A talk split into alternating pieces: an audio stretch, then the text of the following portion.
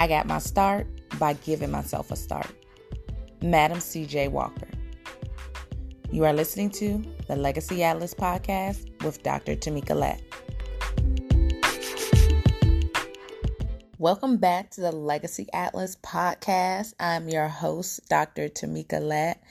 And this week we are talking all about overcoming procrastination. And that is a big one for myself, for so many people around me. I see it on a daily basis, and it's something that I know in myself that I have to keep in check. So I felt like I really needed to talk about procrastination. Last week, we talked all about distractions, and it really ties into procrastination, and it's just one of the things, the many things that can lead to procrastination. And procrastination is really a thief of time. It really just takes up your time. Just like I talked about distractions, you can look up on social media or watching TV and 2 hours had gone by and you hadn't even intended to sit down that long or to take a break that long. Procrastination works in the same way. But there are other reasons why we procrastinate, and that really holds us back from doing the things that we need to do. One of the reasons that I found is perfectionism. It's hard to get started when you already have these expectations that everything's going to work out perfect. And then you hit a bump in the road and then you're like, wait, I didn't expect that. So it really comes down to being realistic about the things, and that really holds us up and stops us from getting stuff done, causes us to procrastinate because we knew last time we had a bump in the road. So now I'm overthinking this. I'm overthinking what I'm about to do, what I intended to do, because I don't want to experience that same bump. But that's a part of it. And I always say we don't have these ultimate failures. We really have learning opportunities. So it's just the motivation and turning that around to keep going. Another reason is catastrophizing. So that intention of already seeing failure before you've even started. And we do it a lot.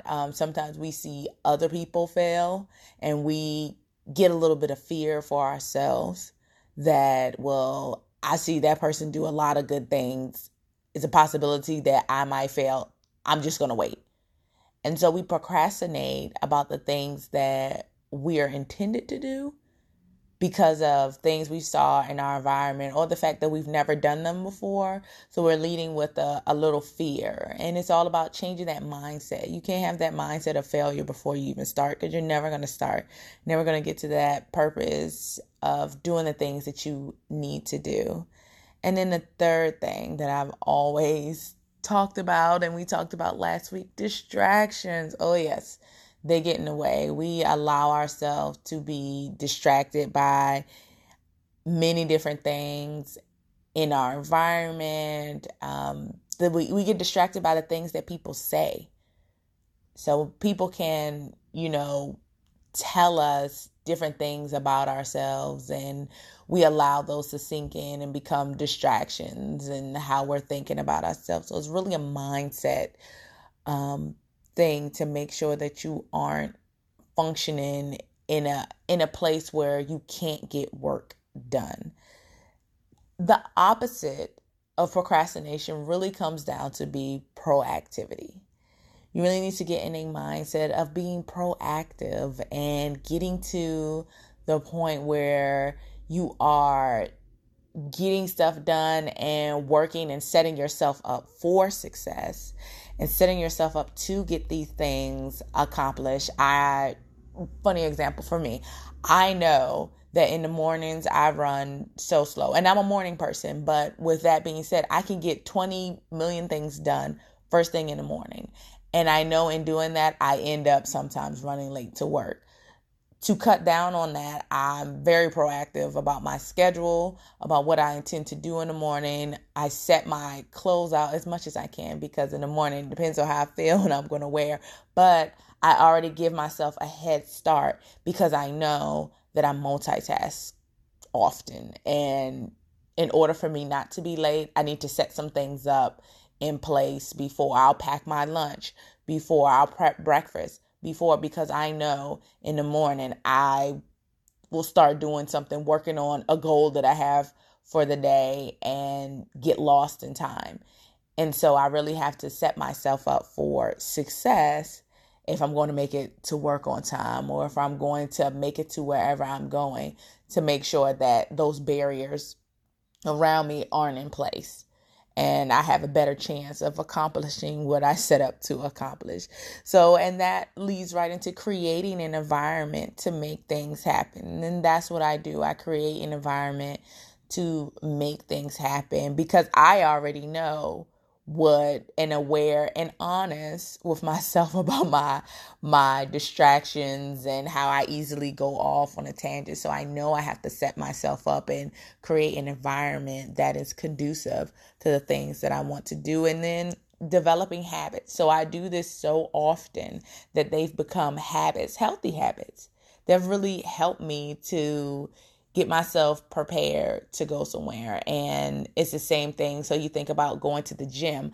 I know that if I'm going to go to gym after work or first thing in the morning, I need my gym clothes out.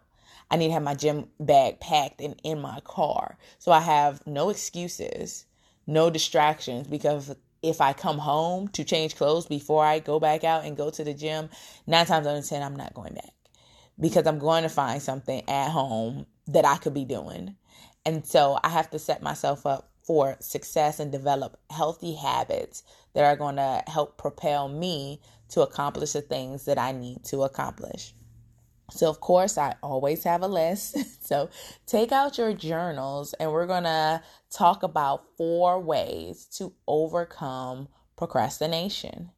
And so the first one is focus on your why. And I know I say this very often, but coming down to procrastination is thinking about, is this something that you're really supposed to be doing or want to do?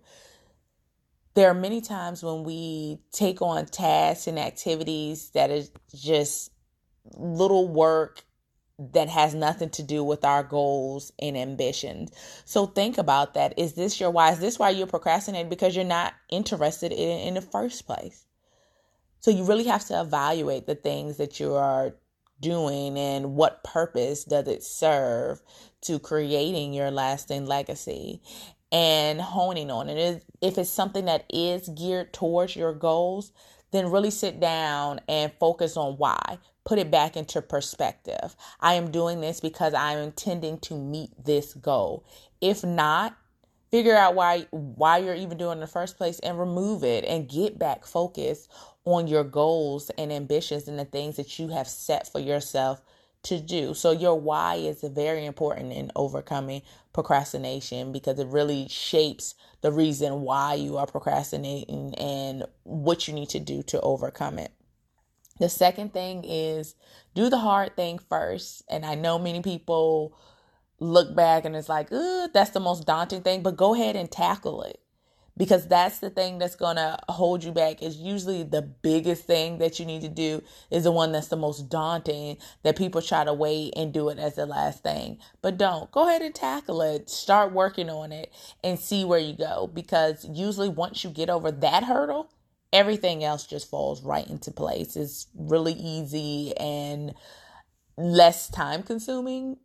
You're not dragging your feet to do it. You've jumped the hurdle and everything else is just going to fall into place because it's definitely not as big as the hurdle that you are already looking to accomplish. Third thing is reward yourself. And I know I've talked about that internal motivation and having that discipline, but also external motivation doesn't hurt. It's good to have a reward for accomplishing a goal that you set. Setting a goal, a long-term goal, and then saying, once I complete this goal, I'm going to go on a trip.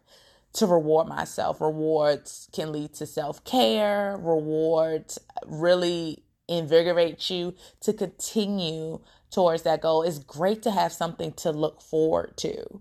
You know, with children, we start off with little rewards. If you can eat all your veggies on your plate, you can have dessert at dinner. And that works the same way for adults. If you can accomplish these goals, it's good to reward yourself because you've put in the hard work. You've done the things that you've intended to do, and you should reward yourself. Now, it doesn't mean go out and spend buku's dollars. It doesn't mean because I went to the gym, I get to eat, ice cream all week. You still have to have healthy rewards that are still going to keep you on a path to going in a direction that you intend to go. But it's just great to have something to look forward to at the end of all the hard work, the blood, sweat, and tears, to have something at the end that you can look at and really go back to and say, hey, I worked for this. I earned this reward and I gave it to myself. So it's good to be able to reward yourself in all that you do. And then 4, last but not least, be realistic. Okay, we have 24 hours and it's a lot that we can get done. We should be sleeping about 8 of those hours, and you have to be realistic in the things that you are setting yourself up to do, because if not, you're never going to get anything done throughout the day. It's highly unlikely that I'm going to say I'm going to drive to Richmond, which is about an hour and a half away, come home, do 20 things, then drive to Virginia Beach and do this task, and then come back home, get a good night's sleep. That's my whole day. That's a lot, and it's putting a lot on your plate. You have to spread the stuff out, be realistic, chunk your goals, and cut them into small parts, objectives that you're going to get done throughout the process. You don't bite off more than you can chew. Definitely. You don't have to do that. You don't have to hurry up and get everything done. It is a marathon. It is not a sprint. This is a long lasting legacy that you're creating, and it isn't something that happens overnight. It takes time.